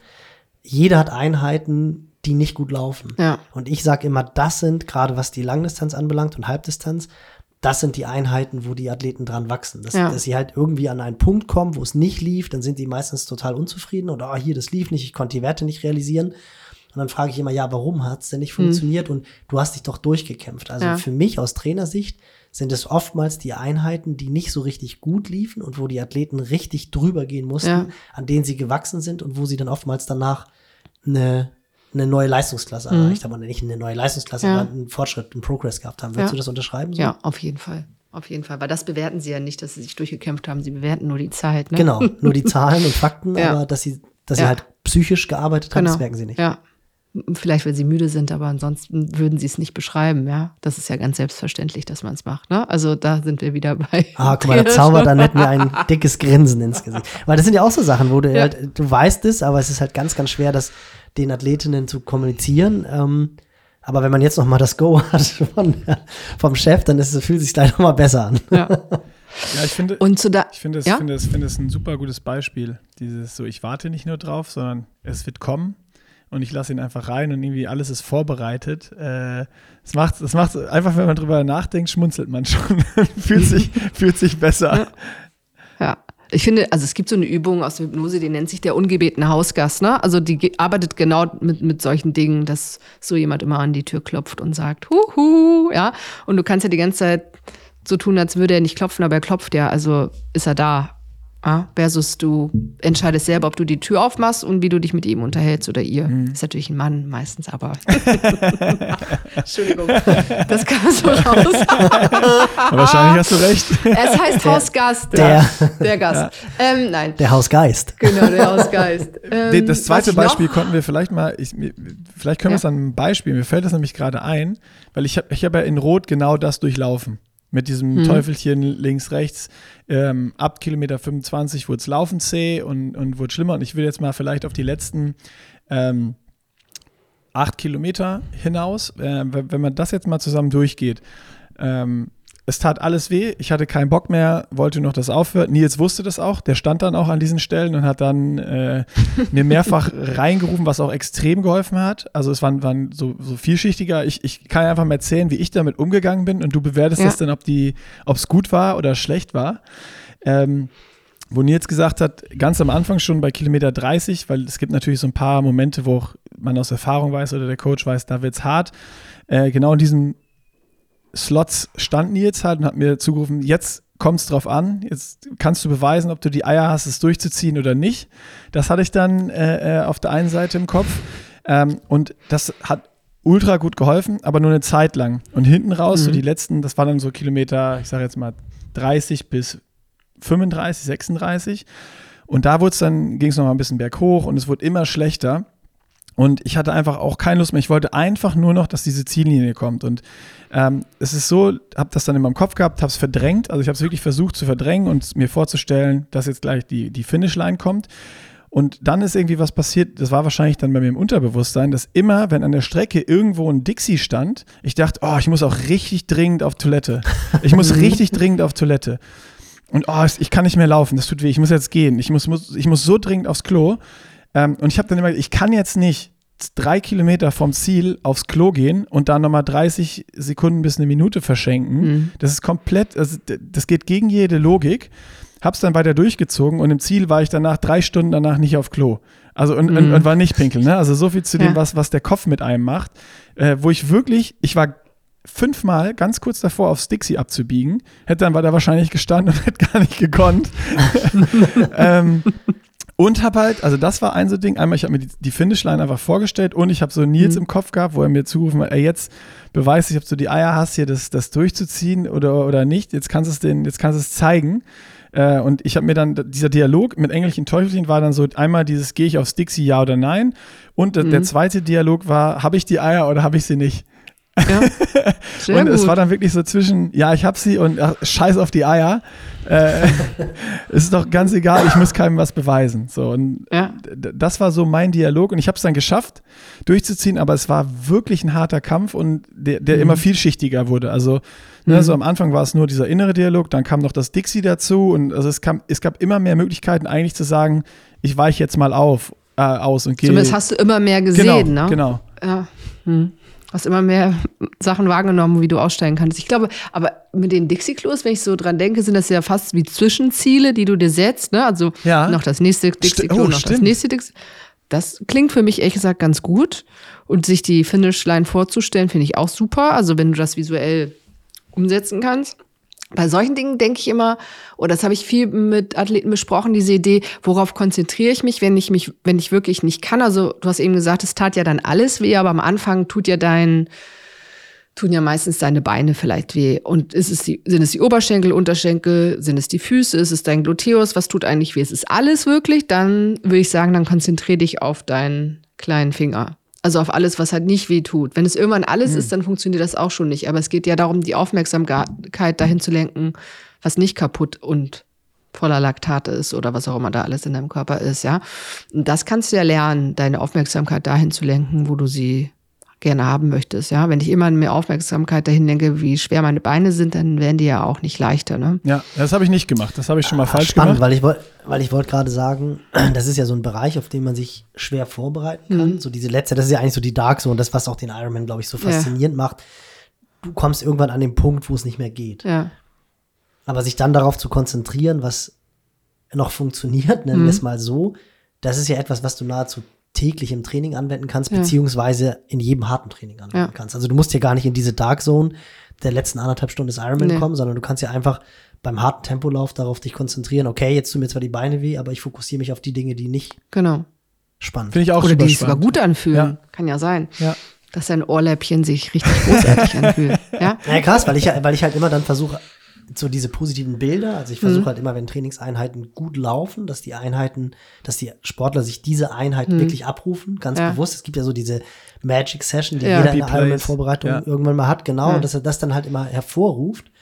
Aber das erfordert in der Situation ja sehr, sehr viel Konzentration und ist ja auch gerade in diesem Unterzucker, das ist ja so eine Gesamtmüdigkeit sehr schwer, aber sich ja bewusst zu machen, was gerade nicht wehtut, das ist ja relativ einfach. Ja. Kannst auch rüber, also rein theoretisch, ich meine, aber du könntest ja rein theoretisch deine Hände auch kurz in die Hand nehmen, ne? Also du rennst ja nicht so, sondern du rennst ja oder läufst ja so schnell du kannst und trotzdem könntest du deine Hände kurz anfassen. Das machen ja einige, dass sie sich ein Smiley auf die Hand malen und wenn man darauf guckt, geht es ihnen wieder gut. Ist das auch etwas, oder würdest du sagen? Wenn das bei denen funktioniert, klar. Also ich glaube, das ist immer nicht mehr, siehst du, das nennt man symbolische Markierungen. Kannst du überall hinbacken, auch auf deinem Fahrrad oder so, aber ich weiß halt nicht, ob du es immer nicht mehr siehst. Ja. Aber alles ist erlaubt, was funktioniert. Ja, sind wir dann auch schon voll im wirklich so tief individuellen Ding. Ich finde ganz cool, so dass wir gerade diese Strategien, also was gibt's alles, dass wir das besprechen, weil da kann wahrscheinlich dann jeder einfach mal auch ausprobieren im Training und gucken, was bei ihm oder ihr funktioniert. Und ich finde diese Sache super spannend, weil das, wie du gesagt hast, Nils, einfach umsetzbar. Und dann das Zweite mit diesen Etappen, das kennt man ja auch, okay, von Verpflegungsstelle zu Verpflegungsstelle. Das habe ich auch gemacht, nur auf den letzten 10 Kilometer kommen halt nur noch 3 Verpflegungsstellen. Also standen also mehr Dixies am Streckenrand, oder was? Ja, also vielleicht war das auch unterbewusst noch, dass ich diese Taktik hatte ich ja im Kopf. Nee, total. Ich habe es auch sofort, als du es erzählt hast, hatte ich genau das Gleiche im Kopf. Das war irgendwie so ein Anker nach dem anderen. Genau, die Taktik habe ich im Kopf, aber dann hat anscheinend ja mein Verstand jetzt da einen zweiten Anker noch draus gebaut, was so Dixies waren. Und gerade, wo Annett noch gesagt hat, ja, wahrscheinlich hast du dir das als Zwischenziele genommen, ist mir wieder eingefallen, dass immer wenn ich mich entschieden habe, ich gehe auf das jetzt nicht drauf, war so, das war auch dann, also sobald ich einen Meter dahinter war, war auch das weg, weil ich kann ja nicht auf einer Ironman-Strecke umdrehen und zurück zu einem Dixie laufen. Weißt du? Also das war sogar noch ein härterer Haken. Nachher läufst du in Rot tatsächlich 42,2 Kilometer. Das geht ja nicht. Ja, aber das war, also anscheinend ist das ja wirklich ein Anker gewesen, den ich mir gesetzt habe, aber unterbewusst, der noch härter war als eine Verpflegungsstelle, weil eine Verpflegungsstelle kann nicht sagen, ey, ich habe gemerkt, ich brauche noch was, ich gehe zurück. Das kann ich erklären. Aber warum ich an einem Dixie vorbeilaufe, dann zurück und da drauf, das kriege ich mir selber nicht mehr erklärt. So, dass das einfach noch so eine Zwischenstation war. Also haben wir schon zwei Strategien. Einmal Strategie, ich konzentriere mich auf das, was nicht wehtut. Und einmal, ich habe irgendwie Zwischenziele, wo, wenn ich vorbei bin, dann ist es das nächste Zwischenziel und zurück ist keine Option.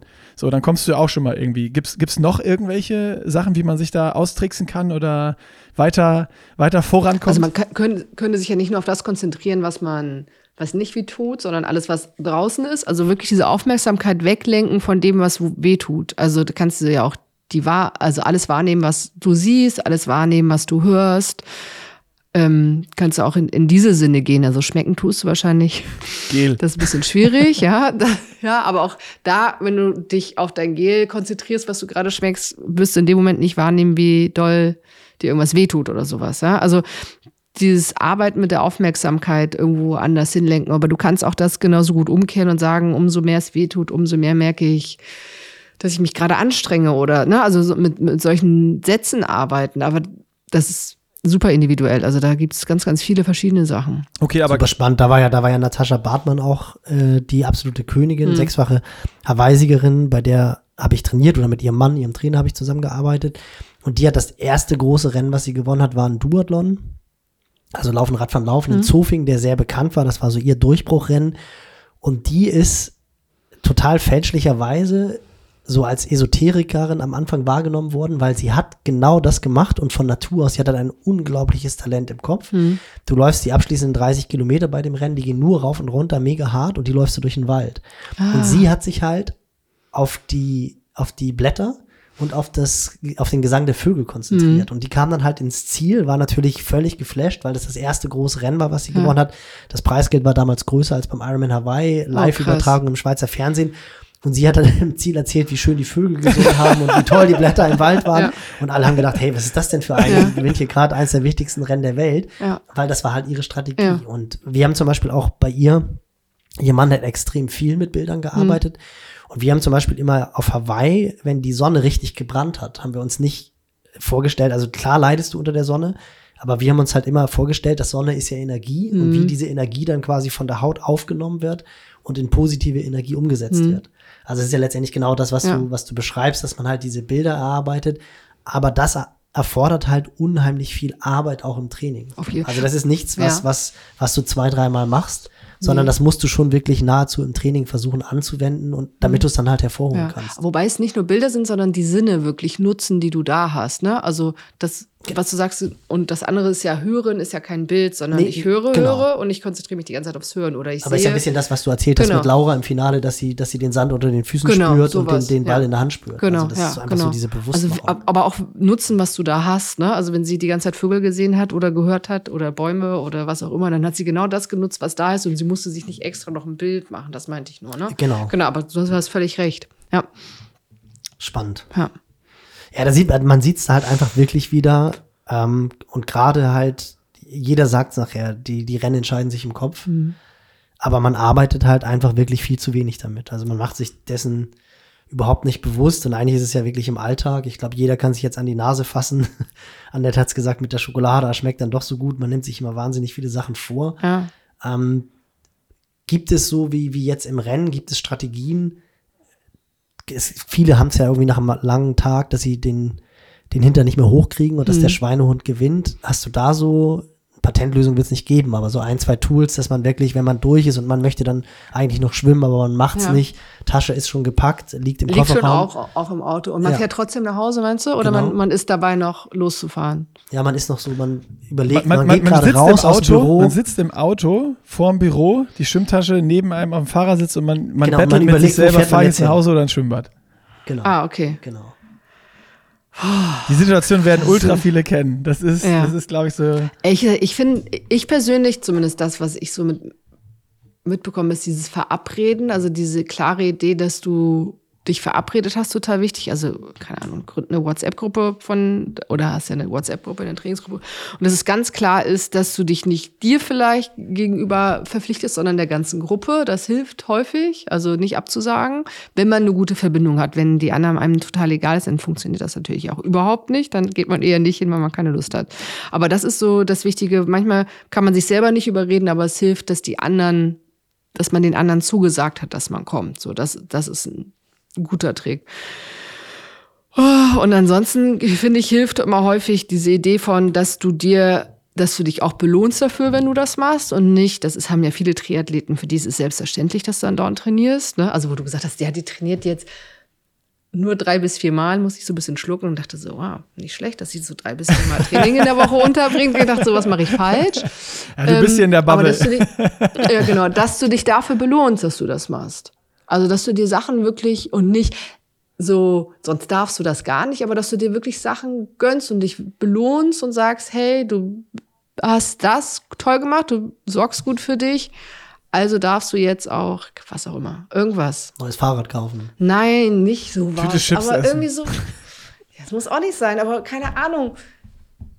Dann guckst du danach auch den Film, den du die ganze Zeit gucken wolltest, für den du dir keine Zeit genommen hast. Oder du... Keine Ahnung, du kannst dich hinsetzen und irgendwie nächsten Tag mal länger schlafen oder einen Kaffee im Bett trinken oder irgendwas Schönes, was dich so, was dich erfüllt und was wirklich damit zu tun hat, dass du dir etwas gönnst. Ja, also quasi so ein Vertrag mit sich selber. Ja, aber auch wirklich da ein bisschen nett zu sich zu sein, weil viele Triathleten, die ich kenne, die verlangen das halt von sich ab und das ist ganz normal. Und wenn du nicht zum Schwimmen hingehst, dann bist du halt schlecht. Oder dann trainierst du nicht gut genug. Nee, mach das mal andersrum. Wenn du dahin gegangen bist, belohnst du dich dafür, dass du das machst. Weil du für dich gut gesorgt hast oder weil du das, was du gesagt hast, auch durchgehalten hast. Und also öfter mal auf die Schulter klopfen. Ja, sowas. Ja, oder, keine Ahnung, vielleicht trinkst du ein Bierchen oder so. Weiß ich nicht, irgendwas, wofür du dich belohnen kannst, aber was so deins ist. Also ich würde eine halbe Stunde länger schlafen zum Beispiel, das wäre meine Belohnung. Ich weiß nicht, womit du dich so belohnst, aber das finde ich gut. Würdest du denn, weil das ist eigentlich witzigerweise das, wo ich auch mit in den Podcast einsteigen wollte, jetzt schließen wir ihn vielleicht damit ab, gibt es denn so den typischen Triathleten? Also gibt es wirklich Persönlichkeitsstrukturen, die sich den Sport aussuchen oder die durch den Sport so werden. Also das wäre ja zum Beispiel etwas gewesen, wenn ich nochmal promoviert hätte, hätte ich überlegt, darüber meine Doktorarbeit zu schreiben. Ja. Sucht die Persönlichkeit sich den Sport aus oder wärst du durch den Sport zu der Persönlichkeit, die du nachher bist? Weißt du, was ich meine? Ja, ich weiß, was du meinst. Da würde ich dir sagen, die Sozialpsychologen sagen, dass du wirst das, was dein soziales System zulässt. Und die Persönlichkeitspsychologen sagen, du kommst mit der Persönlichkeit auf die Welt und viel Spaß mit deiner Persönlichkeit. Und ich glaube, es ist eine Mischung. Also du wirst geprägt und wenn du in etwas gut bist, und da sind wir vielleicht bei Talent, und es dir Spaß bringt, Fahrrad zu fahren oder zu schwimmen oder zu laufen oder sogar alles auf einmal, dann kommst du da hin oder viel zu trainieren überhaupt. Ja, also ich glaube, es gibt nicht so viele Leute, die so viel trainieren wie ihr, außer vielleicht noch die Ruderer, ja, die da. Und wenn du so jemand bist, oder auch die Schwimmer vielleicht, der gerne viel trainiert, dann bleibst du vielleicht beim Triathlon hängen. Wenn du jetzt jemand bist, der nicht gerne viel trainiert, sondern mehr technisch zum Beispiel Sachen macht und immer wieder eine Wiederholung macht und den, keine Ahnung, was gibt's so?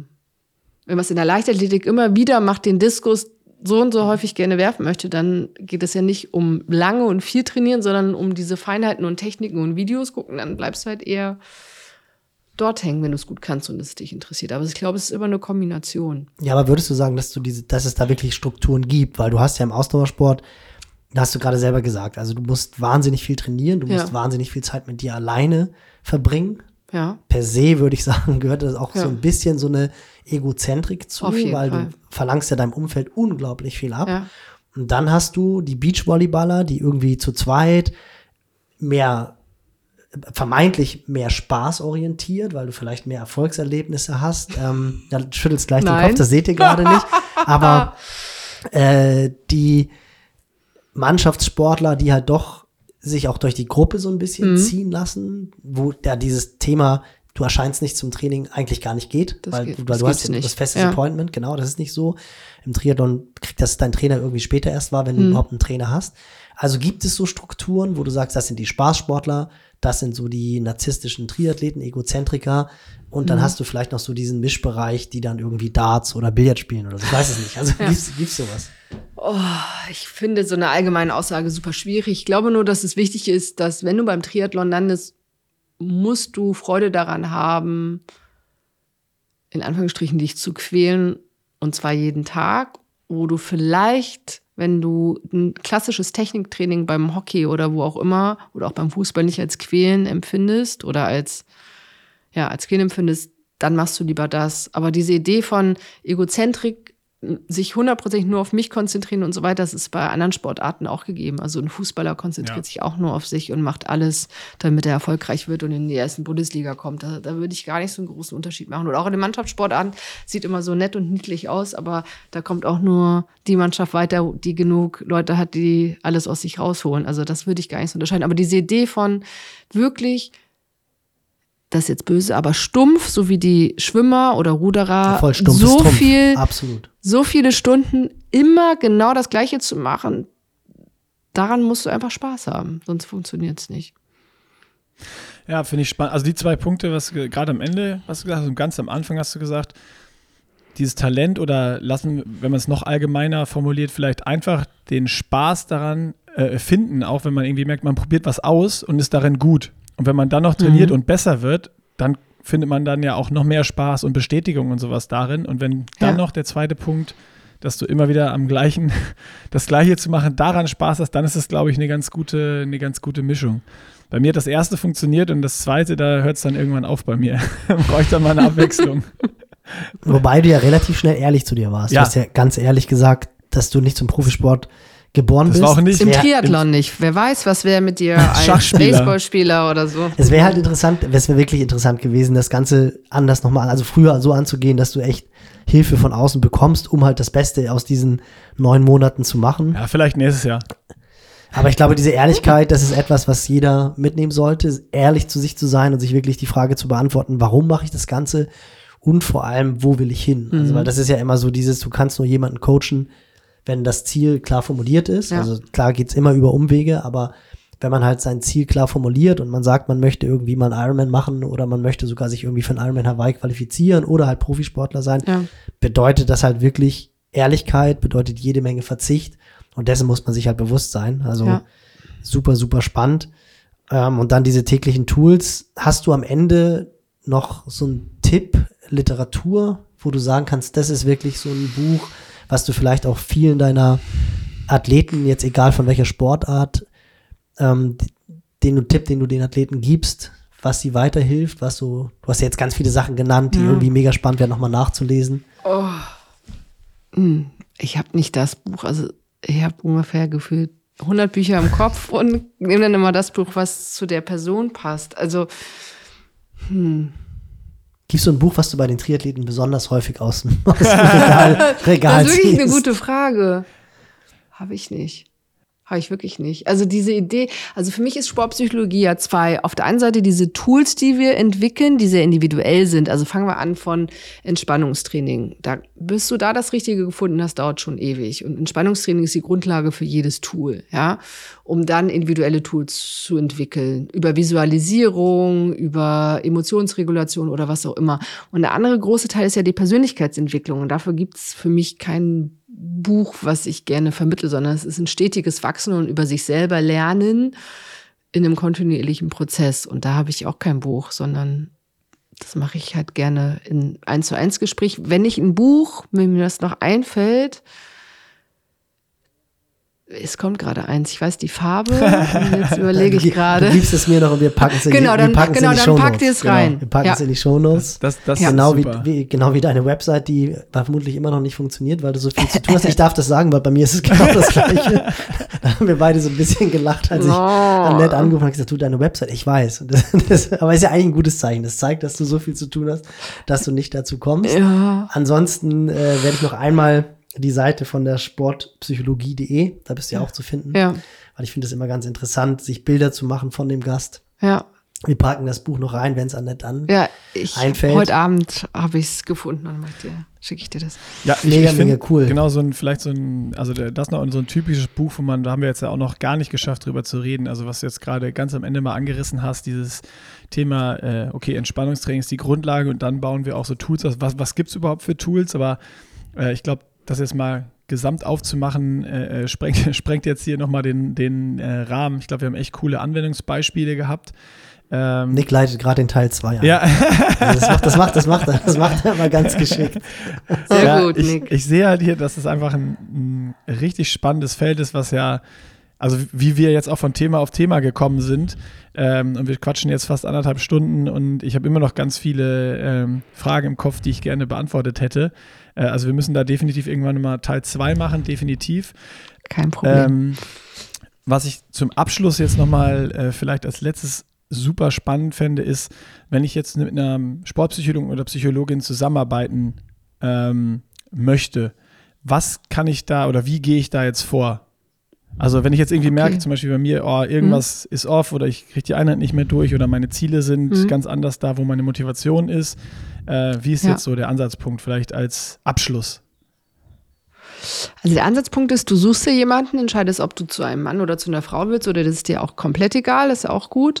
Und dann muss ich sagen, das ist wie bei jeder Beratung oder bei jedem Coaching, dann musst du erstmal diese Person kennenlernen und dein Bauch muss entscheiden, ob du mit dieser Person zusammenarbeiten kannst oder nicht. Und da geht es nicht darum, ob du die okay findest, sondern ob du zu der eine tragfähige Arbeitsbeziehung aufbauen kannst. Das heißt, es kann auch total unangenehm werden, da muss man mal die Hose runterlassen und dazu muss man diese Person kennenlernen, vielleicht 1, 2, 3, 4 Nächte drüber schlafen und dann gucken, ob es wirklich passt und dann ins Arbeiten kommen. Also, aber wenn irgendwas hakt, also du weißt gar nicht was, weil dein Bauchgefühl sagt, nee, dann will ich mir jemand anders suchen. Ja, spannend. Weil diese Ehrlichkeit einfach da sein muss. Sonst funktioniert es eh nicht. Ja. Cool.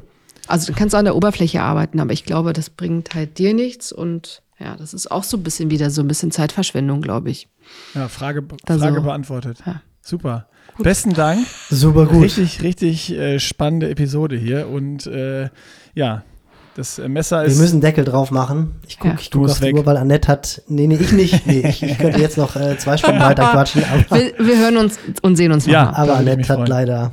Genau. Sehr gut. Und sehr interessant, das muss ich noch loswerden, dass das Büro ist genau gegenüber vom Race Hotel vom Ironman Hamburg. Also wenn das kein Zeichen ist dafür, dass das Triathleten sportpsychologische Betreuung brauchen, dann weiß ich auch nicht.